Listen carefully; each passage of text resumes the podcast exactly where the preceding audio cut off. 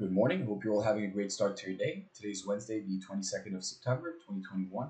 We'll go ahead and get started, touch up on the overall market, go over our economic data, and get right into our main watch list. So hope you guys are starting your day right, getting your psychology in the right spot. Now, if you're watching the S&P and American futures, they're actually rebounding after they had uh, and lacked some upward momentum yesterday. If you guys watched the Dow Jones, actually ended 50 points lower. The S&P dipped about 3.5 points, and Nasdaq 100 added about 15 points. Now, if you're watching Federal Reserve is supposed to have uh, the release today at 2 p.m. Eastern, as we mentioned. European equity equity indices closed on the upside, and the Asian market closed on the upside, except for the Japanese market. And then crude oil uh, WTI price is bullish into this morning. So just a little bit of details about macro and microeconomics. Now I want to touch up a little bit on uh, overhead resistance here on forward slash ES. If you guys are watching that 4380 um, 43.85. So it's five handles between 43.80 and 43.85. That's really where the rejection was prior. And if you guys saw, we actually came to test that range yesterday, uh, try to push to that 43.95, but completely failed to hold into the close. And as you guys can see, we actually pulled back um, and we started to retest that low at 43.27. So take your time on the market for directional plays, especially seeing um, news like uh, FOMC uh, minutes uh, into today and also having Powell speak on Friday um, at 10 a.m. Eastern. Don't forget about that. Um, so keep that in mind, right? Uh, if you're watching overhead resistance on forward slash ES, 43.85. That's uh, where I'm going to be looking for potentially. Uh, if we break out of that level, I'll be looking for the next overhead resistance um, at 43.90. So it's only five handles between 43.85 and 43.90, but it's a full 10 handle zone to watch, right? So 43.80 to 43.90, I'm watching that. Uh, but the five handles between 43.85 um, and 43.90. That's really where we failed to hold yesterday. Anytime we hold over 43.90, let it be first half of the day or second half of the day, we'll come back to retest that 4400. So another 10 handles to the upside, okay? And if you're watching the downside, take your time. As you guys can see, support is 43.40. That's also the same support from yesterday. And if we break that to the downside, we'll watch 10 handles under the 43.30. And you guys can see around 43.27 um, that's when we actually started to bottom. So take your time on the market. Let's um, let's take our time for directional plays today. Now, let me send you guys what I'm watching um, into this morning. Very nice watch list again. Less is more on days like today. Congrats on Uber. If you took Uber yesterday, it's still on watch today. We'll touch up on that in a minute. But let's get some Tesla out of the way first. All right. So let me send you guys my Tesla levels. If you're watching Tesla here to this morning, take your time. As you guys can see, overhead resistance 745 and 736. Let me mute my setup here so it doesn't bother you guys. So if you're watching that overhead resistance 745, there is a five point scalp, but the key is to close 745. The body has to close over that level. We've been seeing that range. Yet. If you scalped yesterday, that range, and you've been seeing that range on Tesla uh, this week and last week as well. We've been seeing slight rejections every time we approach that whole number at 745. So really, really critical to close over it. And you could see also in the pre-market session that was the rejection zone for Tesla. So uh, if you're looking for a five point scalp, take your time on this potentially for the break out of that 745 to 750 for a quick five points. Um, ideal entry, especially with Tesla, that when we see this um, massive gap at the open, not massive gap, but we see this uh, slight gap at the open. Ideal entry is always at support. If you're playing that bounce, um, that's where the trade will present itself. I want to touch up yesterday. If you guys watched that 736 break um, or 740 right at the open, we actually tried to break 736 it was some some slow consolidation for a little bit until it actually made a move uh, to push higher. Again, we did speak about yesterday. If it broke 736, has room to 740 and potentially 747. But there was uh, some weakness over that range. If you guys saw over 740,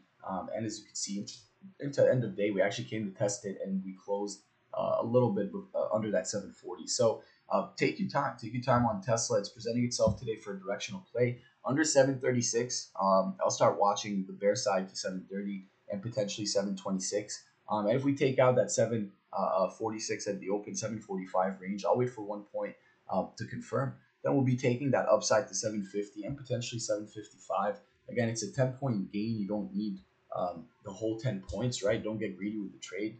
Uh, very critical to scale in and scale out of positions, especially when you have uh, news like today where FOMC announcement is 2 p.m um, and, press, uh, Fed press conference is 2.30, right? Now, that is Tesla. Let's move a little bit more in our watch list, touch up on some LCID. And this was uh, this was actually on watch. We had this um, on Friday. And again, we did get a quant alert on LCID into this morning. If you guys did see LCID, uh, let me I send you the levels here. So if you're watching resistance at 28, uh, again we did have a nice move on this. The quant alert came at 25.32, so the stock did push give or take about a dollar fifty, uh, two dollars fifty from that range, about a dollar fifty. I'm sorry to 27. Um, as you can see the pre-market session right now, we're actually rejecting slowly at 28 or 27.90.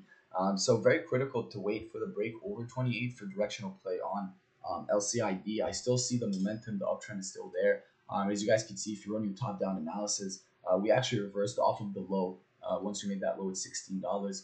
Um, looking real good, but again, you need to understand this has heavy rejection um, at that 28 range and 29 range. That's the prior level that it failed to hold over. Uh, so if it can't close uh, over 28, potentially there's no room to 30. It's going to retest back uh, those primary support and keep keep uh, a watch on the tape and the order flow at the open. Uh, very very important. But this is one of those trades that moves a little bit slower. You could you could potentially catch a day trade on this uh, rather than a scalp, right? So LCID again, I'm saying I like this high probability setup. We spoke about this on Friday. Um, we spoke about this company and in general adding this. Um, into the end of the year, we'll keep this on a slight watch. Let it be a side watch or a main watch. Um, specifically, that we're coming uh, to retest that 28 and $30 range, right? So LCID, nice high probability setup. Now, let's touch up on Uber, all right? We'll send you guys some Uber. And again, if you took Uber yesterday, congrats. If you didn't take Uber, absolutely no FOMO. Will present itself again. We spoke about this yesterday, just mentioning that contracts are super cheap. We spoke about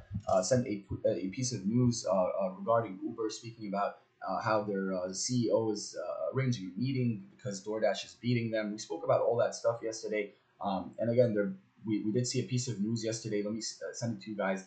It was tra- they're trading high after the company announced it narrowed uh, Q3 gross bookings guidance instead expects to deliver uh, sequential adjusted uh, EBITDA uh, improvement in Q4. All right, so uh, that was a piece of news for Uber. Keeping it on watch into this morning still. I do like the high probability setup here. Um, and the uptrend is still intact, right? So I, I locked in some profits a little bit early, 44.20, 44.18 range. And we did see some continuation on Uber where it came actually and, and retested all the way to 45. So if you stayed in the trade at any point from yesterday's levels, congrats. If you didn't, totally fine. That's why we're adding Uber again into this morning. Uh, now, you got to keep in mind that this needs to retest support. Um, that's where I'm going to be looking for a trade personally. But we'd love to see a retest of support, especially the whole number at 44. If this bounces that level, then the uptrend is still intact and you can't catch a potential move for some more upside on Uber. If at the open this breaks that 45.20, which it is right now in the pre-market session slowly, but if it could close at 45.20 at the open, um, and again, watch your tape order flow. If it's bullish, absolutely room to 46 uh, and potentially room to 48. But just seeing the move it made yesterday and already the move in the pre-market session after this exhaustion move, um, it's understandable to have a retest of prior levels just to showcase the strength uh, for the next leg up, let it be, or the next leg down, right? So Take your time on Uber. Love the high probability setup here. Uh, again, 15 cents over that 45.20, but needs to close. The body needs to close over that level, especially on the five minute. Um, that's how we can get a confirmation continuation setup. Now, don't forget, again, for the rest of the day, FOMC announcement at 2 p.m. Eastern. Fed chair uh, press conference 2:30 p.m. And again, uh, tomorrow is uh, full of data. We have a lot of uh, data re- release, jobless claims, uh, 8:30 a.m. PMI composite flash at 9:45. Uh, so there is some data we'll be waiting on for the rest of the week. Um, and last but not least, Powell speaks at 10 a.m. Eastern on Friday, right? So uh, take your time. Hope you guys have a fantastic day. If you guys need me, DM me. And again, focusing on less is more, uh, especially in days like today, all right? And out team, let's make it happen.